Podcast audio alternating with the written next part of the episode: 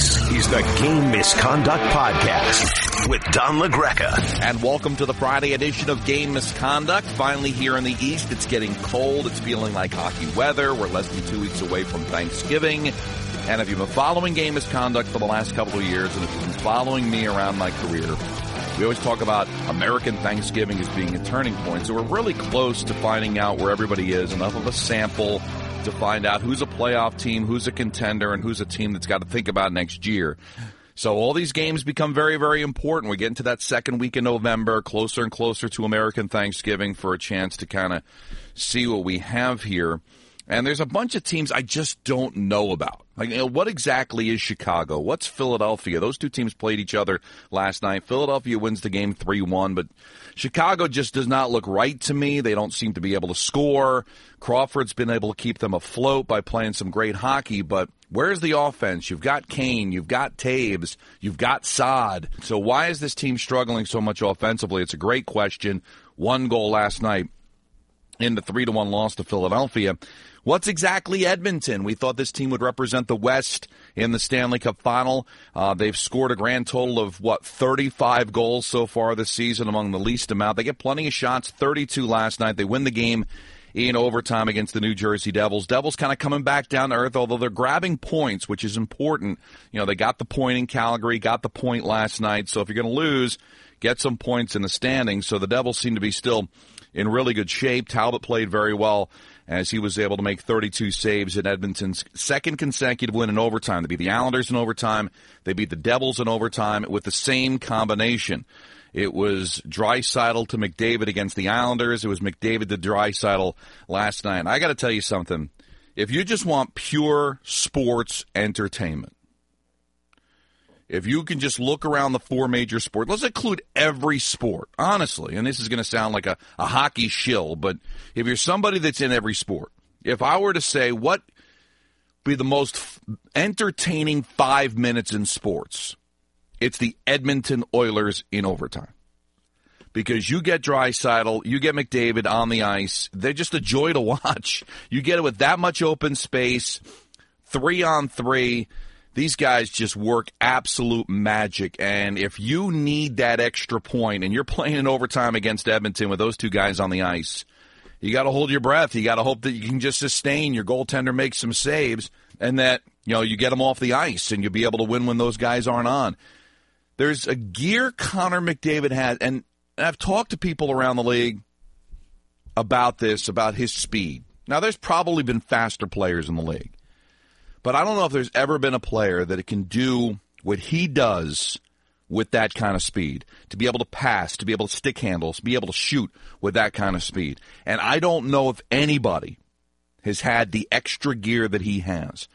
He hits the defenseman and gets around them.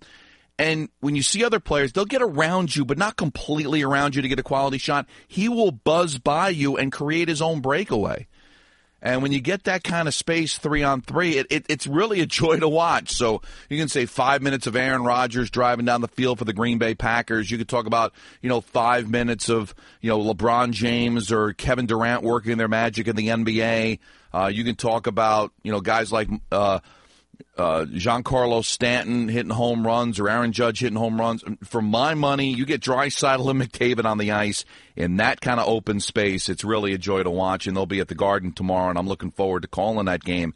And message to the Rangers: stay away from overtime because Edmonton is that good. So we'll see if Edmonton can turn the corner here. But I guess when you look at it, is who else is scoring for them? It just seems when they have that Draisaitl, Maroon, and McDavid line on, they're the best team in the NHL, but they're not really getting production anyplace else. Uh, Montreal gets shut out by Minnesota 3 0. The controversy in this one, with the game 2 0 in the third period, it looks like um, Hudon gets the goal, and then upon further review, there is slight contact with Dubnyk. It took them about five minutes to review to see if it was goaltender interference. And if there's one complaint in the NHL, it's goaltender interference. It's one of those rare replays where it is a judgment call where the officials get a second look. Here's my suggestion to the league. Nobody wants to go back to that if you're in the blue, the goal doesn't count. That was ridiculous 20 years ago. It almost killed the league. I think what you have to do is make it cut and dried. If you touch the goaltender, the goal's waved off. I, I, I get. I think that has to be unless unless it's deemed that you were pushed into the goaltender. If it looks like in the judgment of the official that that player made contact, wave the goal off to sit there and dissect for five minutes. Okay, we've established that there was contact with the goaltender, but did it interfere with the goaltender's ability to make the save? I watched it last night. There was contact with Dubnyk, but you can't tell me that he couldn't have still made the save. Stop it. It's a league that's looking for offense, and to sit there for five minutes trying to decide if it takes that long to do.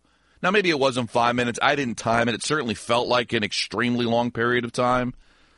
Now, in the grand scheme of things, the final score was 3 nothing anyway, but maybe that changes if it's 2 1. But the point is, is that if there's contact and you believe that the, the, the forward initiated the contact, that he was not pushed in by the opposition, then just wave the goal off. I mean, I, I just think that that would probably be the better way to do it. I don't want to completely derail the whole idea of replay with goaltender interference. I like the fact that the official gets a second look at it, but does it really make sense to sit there and get inside the head of the goaltender? Would he have been able to make the save otherwise and take that much time? I mean, sometimes it's just obvious, right? But if you're, but looking at it and, and check the replay last night, I'm sure you can probably find it online. Is there contact? Yes. Could Dubnyk still have made the save? I believe he could have. We talked about it yesterday. Arizona loses again last night. They did get a point. They fall in St. Louis three to two. They lose the game in a shootout as the Blues get the only two goals in the shootout. God, this is the worst team in the NHL, and they're in every game they play. So at some point they're going to figure it out. But I just really feel bad for for John MacLean and Rick Tocchet and everybody involved there because it seems like they're they're getting it. They just can't seem to get that big goal. Jaromir Jagr scores his first goal of the year in a six to three win over Detroit. That's a good win for the Calgary Flames. Detroit playing their last game on the road, and it, it certainly looked like it. Um, but Jaromir Jagr scores goal number 766 of his National Hockey League career, and he just came back from the injury that had him on IR.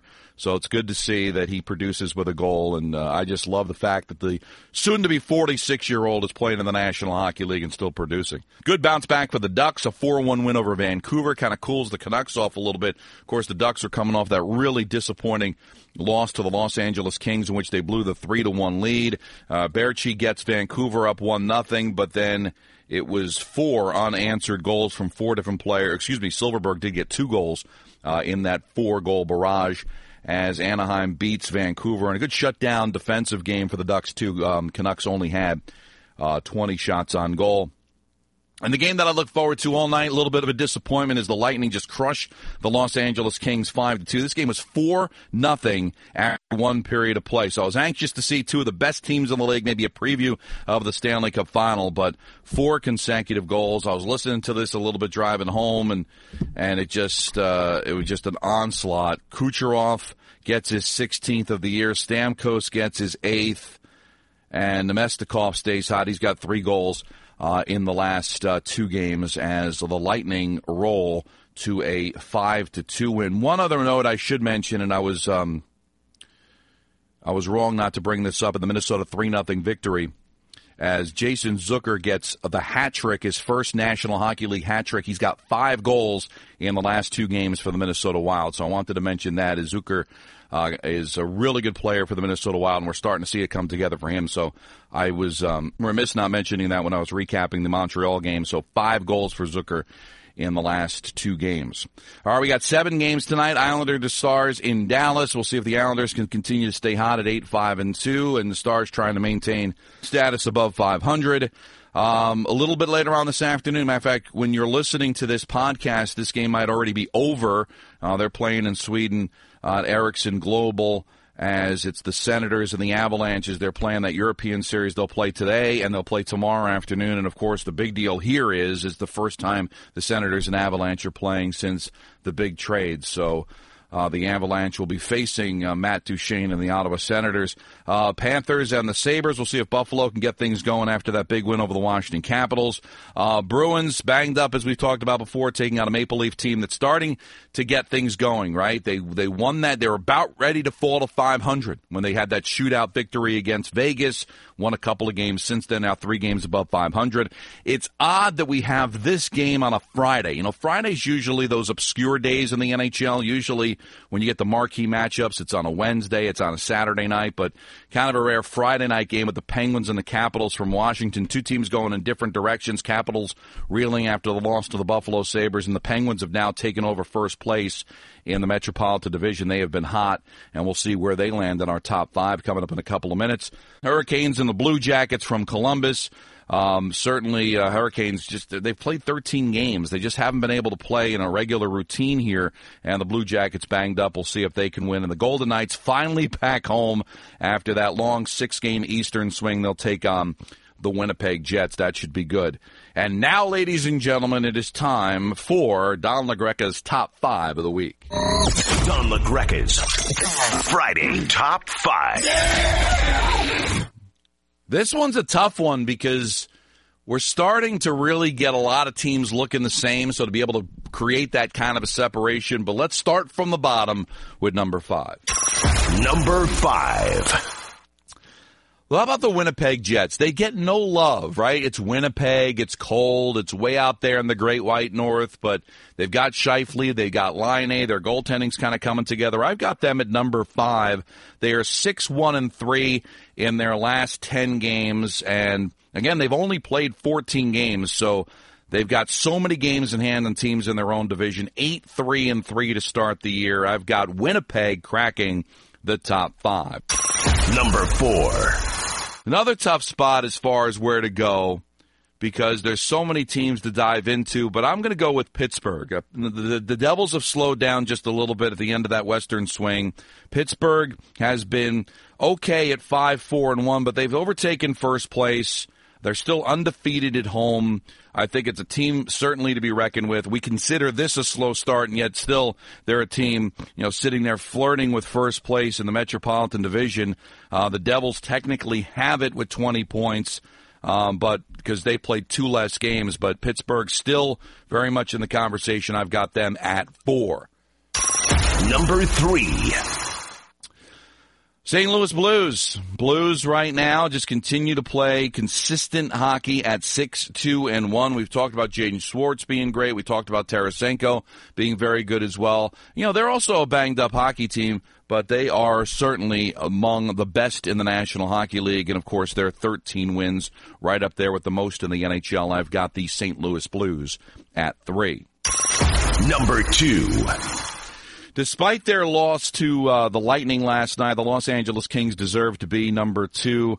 They have been six three and one in their last ten. Only one regulation loss at home. Kempe has been really a pleasure to watch. Quick has been among the best goaltenders in the National Hockey League. You got Kopitar, you've got the resurgence of Dustin Brown. I've got the Los Angeles Kings as number two. Number one. The Tampa Bay Lightning have to be the best team in the National Hockey League. They are 8 1 and 1 in their last 10. Also, they've got two regulation losses, one at home, one on the road. Kucherov, amazing with his 16 goals. Stamkos, that line has been terrific. Hedman continues to play well. Vasilevskiy continues to play well. This team is stacked. We don't even talk about Tyler Johnson anymore, and we should. Point has become a player that's emerged as a real leader on the team. Uh, I think it was actually John Tortorella of the Columbus Blue Jackets that said that Point is the heart and soul of that Lightning team. Exceptionally well coached. I mean, right now it's only 17 games in the season for Tampa, but I think by far they're the best team in the NHL. So that's my top five. Want to hear from you at Don LaGreca, hashtag game misconduct. I'm sure that'll cause some controversy to have Pittsburgh and Winnipeg in the top five uh, Winnipeg, really, and uh, Pittsburgh. Everybody hates them outside of Pittsburgh, but you know that's my list, and I'm sticking to it. Let's get to your tweets. John says Hawks O is gone AOL. Lack of execution on power play in crucial spots is killing them and me. Hopefully the floodgates open soon. I know you said you're not concerned about Chicago. Wish I could say the same. Well, you're close to the team, John, as a fan.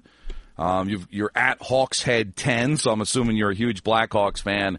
They've just got too much talent. Uh, they do. And it's going to come together for them. It just has to. You you can't have all of that talent. And again, I think they're lacking a little bit on the back end of the, of the blue line outside of Seabrook and and Keith. But you know, Kane and Toews are going to get hot. You know, Saad back there. I do think they're light in certain areas. I'm not saying they're the best team in the National Hockey League, but they are still a playoff team. Now, if your expectations are they should be the best team in the NHL, I'm not sure you're ever going to be satisfied there, but I still think they're very good. Jason says, What are some NHL venues that are must sees outside of the typical original six? Taking my family to Florida next month from MKE. I'm assuming MKE means Milwaukee. Do you think an expansion team can work in Milwaukee? Florida's nice. It's a little on the outskirts in the suburbs of Sunrise, so it's a little bit difficult to get to if you're staying in Fort Lauderdale or and certainly in Miami. But I think you'll enjoy the arena, enjoy the experience outside of the arena. Um, not a lot there, but of course the weather is great. Um, if you're talking about Milwaukee, of course the Admirals have had success there uh, in the AHL. A little bit too close to Chicago and and the Canadian areas. There's never been any kind of conversation about Milwaukee having an NHL team, if indeed you're talking about Milwaukee.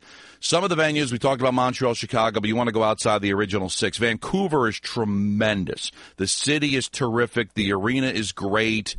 Um, the atmosphere is tremendous. I mean, Vancouver, I know it's a little bit um, off the beaten path and to go out there, but I think the experience is tremendous. Uh, the arena is great.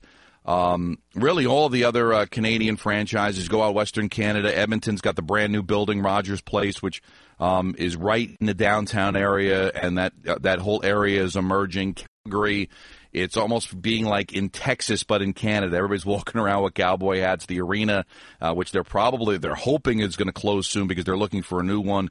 Uh, the Saddledome is a good place to to check out a team. Dallas, I think, is a fun town. That's a really nice arena as well. So if you're looking to go uh, to different places that are fun, great cities, and great hockey towns, you really can't beat the Canadian cities. They're terrific.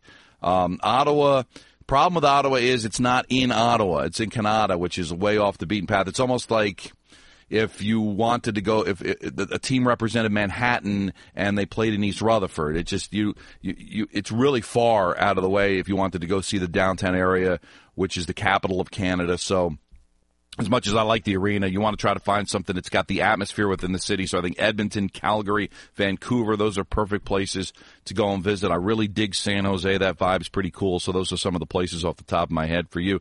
Forever, uh, a TH says Bobby Orr is considered the best defenseman ever, but with all of the accolades, can you say Nick Lidstrom is the most accomplished defenseman of all time? I guess you can make that case tr- uh, too, but uh, when you say accomplished, I mean Bobby Orr just constantly won the Norris Trophy. Um, he scored over 100 points in a season, which is almost impossible for a defenseman. I think Paul Coffey did it, but it just never happened. Now, he, he uh, the two Stanley Cups, so uh, I guess you could say Lidstrom just because of what he was able to accomplish um, internationally. Nicholas Lidstrom is the modern day Bobby Orr, but I still would not put Nick Lidstrom um, as even with Bobby Orr. Bobby Orr is still by far the greatest defenseman, but but second because Coffey's got the points, but I wouldn't put he's not the shutdown guy. Um, uh, obviously, uh, Ray Bourque would have to be in that, that conversation, but considering how long he played, how accomplished, as you said, he was, Nick Lidstrom, I think, would be number two on my list of great defensemen. Let's not forget about Brad Park either. Uh, Kevin says, "Hey Don, Devils are on a mini skid. How can they fix it?" What is the problem? We'll try to get everybody back. I mean, let's not forget you played. You, you did get um, Palmieri back, but he's not 100% yet. Johansson was somebody you went and picked up, and he's been out. You're still waiting for Zajac to come back, and of course, you played the entire season without him. So let's get this team healthy first. I think everybody realized they were kind of playing over their head, but you got to like the fact you lose to Calgary, but you earn a point. You lose last night, but you earn a point. You were in that game against the St. Louis Blues, very easily could have won. So I don't think there's necessarily a problem. I think it's a combination of the team coming back down to earth and how they've had to play the last couple of weeks without some of their best offensive players. Liam says, I feel you sometimes lump me in with the haters when I am not on their side, but I appreciate you always answering my questions. That said, I feel the Rangers D is a bit lacking. Why don't they give uh, Bjork uh, or Pionk, excuse me, a shot? Uh, was good in preseason, no roster room, bad start. I think they're happy with their blue line, Liam. I do. Now, I don't think they're happy with Smith, but Kampfer has played well. I think they like Holden. Um, Pionk is somebody that um, played well in the preseason, but remember, you can say that uh, Chytil played well in the preseason, and he couldn't stick here. Uh, it's too important a position for, I think, a kid to play. And where would you play him? I mean, who are you going to sit? Kampfer deserves to play. You know, Smith doesn't, but Kampfer is there. I think they actually have their allotment of a defenseman. I'm not sure where you talk about the hater part of it, but I'm, I'm looking. I just realized too because of the extra characters, I'm seeing longer tweets, which is pretty cool. But I'm not sure what you were talking about the hater part. Uh, Marcelo says, um, "What a cool moment last night for Boyle. Unfortunately, not the result New Jersey wanted. Is the team showing its true colors? Will be interesting to see how they respond to a winnable game tomorrow against Florida. That's a game you got to get. Last game of the homestand. And Marcelo, good job bringing up uh, Brian Boyle, who did pick up his first goal of the season, first goal as a New Jersey Devil. I actually reached out to the Devils last night to see if we can get Brian on the podcast. Unfortunately, he was unavailable for the time in which we tape it.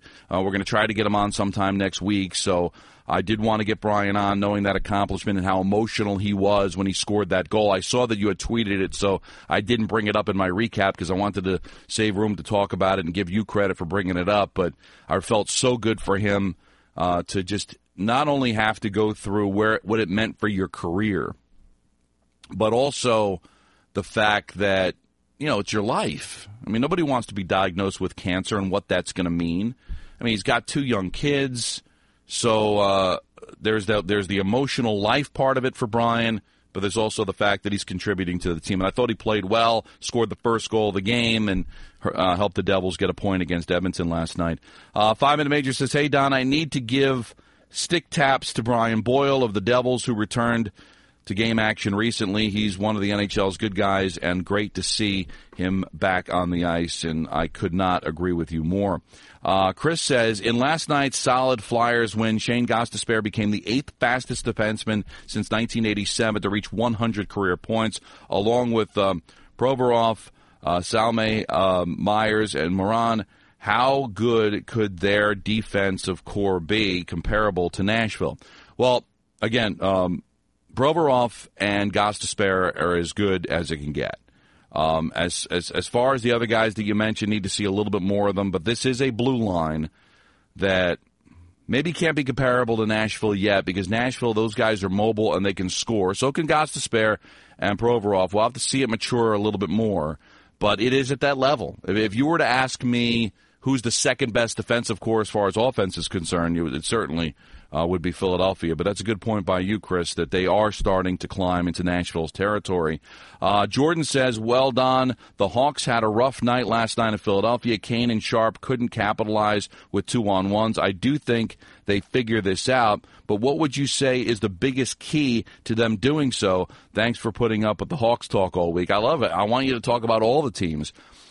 You're getting the goaltending. Uh, I do think that the again the back end of the blue line because you've lost so much there over the years. We've talked about uh, that before. It's going to come together. Saad uh, is kind of new to the team, right? I mean, you just went out and traded for him with Panarin. Um, although Saad's been there before, it's still trying to get adjusted. They're creating the opportunities. They just got to finish. So when you get those opportunities, you know it's going to happen for them. It's just a matter of them putting it together. And I do think sometimes when you're a perennial playoff team like Chicago, that sometimes it's probably difficult to muster the motivation in October and November when you know you're going to go to the playoffs, you know everything's going to be fine. Now you need to be careful of that because you can dig yourself a hole you can't get out of, but honestly, I, I, just on an outsider looking in, I don't think you should be overly concerned about the Chicago Blackhawks. Brian says, "Look, um, the Lightning look unbeatable right now, three to five goals per game in a row. Who is going to stop these guys?" Well, you know the Rangers did with the overtime victory last Thursday, uh, but really they can only stop themselves. I mean, honestly, where's the weakness? I mean, maybe do you want to see a little bit more of Vasilevskiy? Do you know that he can play big time in the postseason? That's something we have not seen yet. That was more of a Bishop thing, and now he's gone to Dallas. So, I mean, I guess there's going to be questions there. Um, health is always something. With Stamkos has been hurt over the last couple of years, but honestly, this is the best team in the NHL. Now they're not unbeatable, but when you look at the way they lost to the Rangers their last defeat, they kind of beat themselves. So I think this is one of those teams that you can beat them on any given night, but when you get them at their best, they are as as good as there is a team in the league. Michael says, How much longer until Mitch Marner breaks out of his slump and starts being the player we saw last year, or is he getting lost in Toronto's depth? I think there's part of it because they do have a lot of depth. But you know, you see when Matthews goes down with the injury, you'd like to see Marner be able to step it up. But that's no excuse. I mean, Mitch Marner, there was just as much depth offensively last year when he was able to emerge. So maybe just off to a little bit of a sophomore uh, jinx here. Uh, Jake says, "Hi Don, if you had to put an all-time NHL starting lineup together." Who would those players be?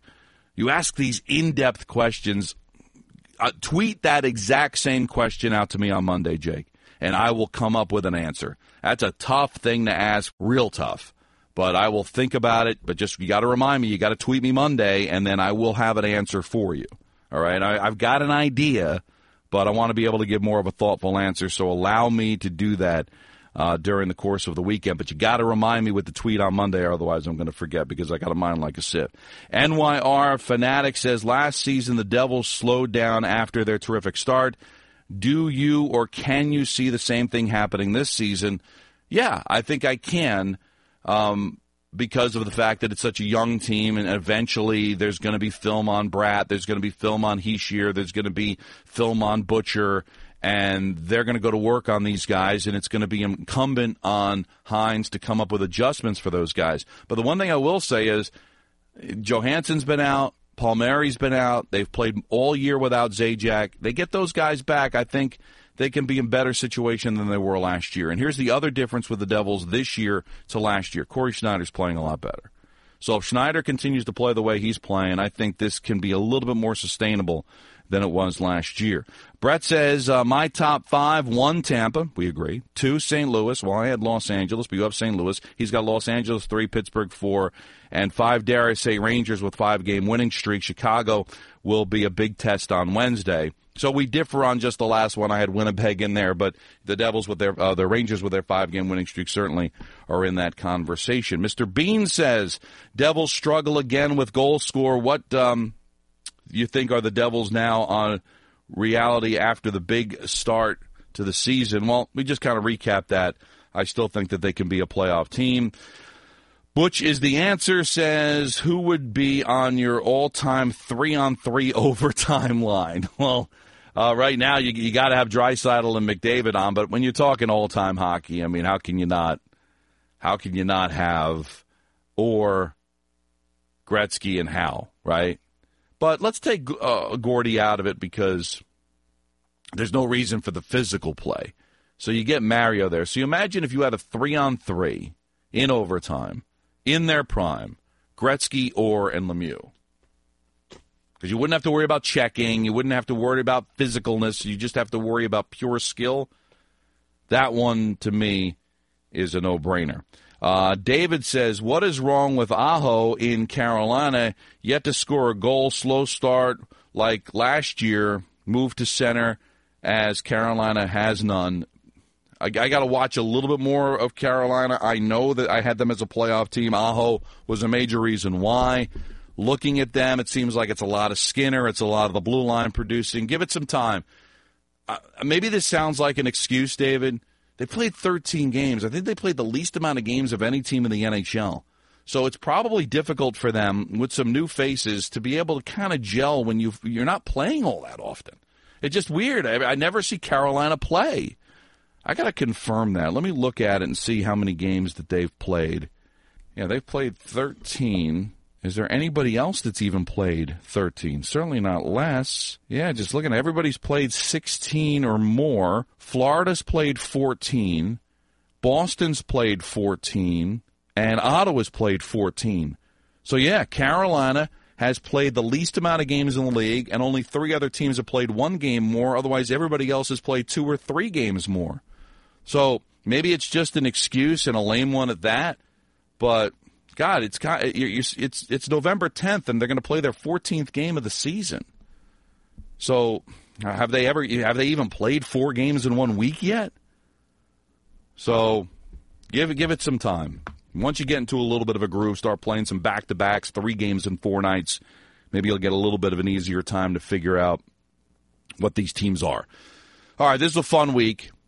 Uh, there's a nip in the air, so now hockey's starting to feel it. None of these 70 degree weather guys, but you know, if you guys are out there in Florida and California, um, it doesn't matter to you. But but those of you that are, I saw it was raining and uh, I thought I saw it was snowing in Calgary last night. So it's hockey weather, uh, and Thanksgiving's right around the corner. So I want everybody to enjoy their weekend. Have some fun. A lot of big games. I'll be calling the game between the Rangers and the Oilers tomorrow. That's a one o'clock Eastern time face-off, so you can listen to that with coverage beginning at 12:30 on 98.7 ESPN. I'll have the call with Dave Maloney. I'm looking forward to seeing Edmonton live for the first time this year, uh, in person, I should say. And then um, next week is going to be big. Rangers have um, games against um, Chicago and Columbus and Ottawa. So next week should be an interesting one for the Rangers. Uh, enjoy uh, all the games coming up tonight and this weekend. I'll be back with you again on Monday. And have a tremendous weekend at Don La Greca, hashtag game misconduct. So if you had a question I didn't get to this week, make sure you got it ready for on Monday. We've been taping these things a little bit earlier in the day now. Usually I'm trying to do it between noon and 1 o'clock. So uh, try to get your tweets in as early as possible, and I'll try to get to them. And if not, I'll try to get to them the next day. And that's one of the reasons we do this every single day because I think it's important. Real casual show.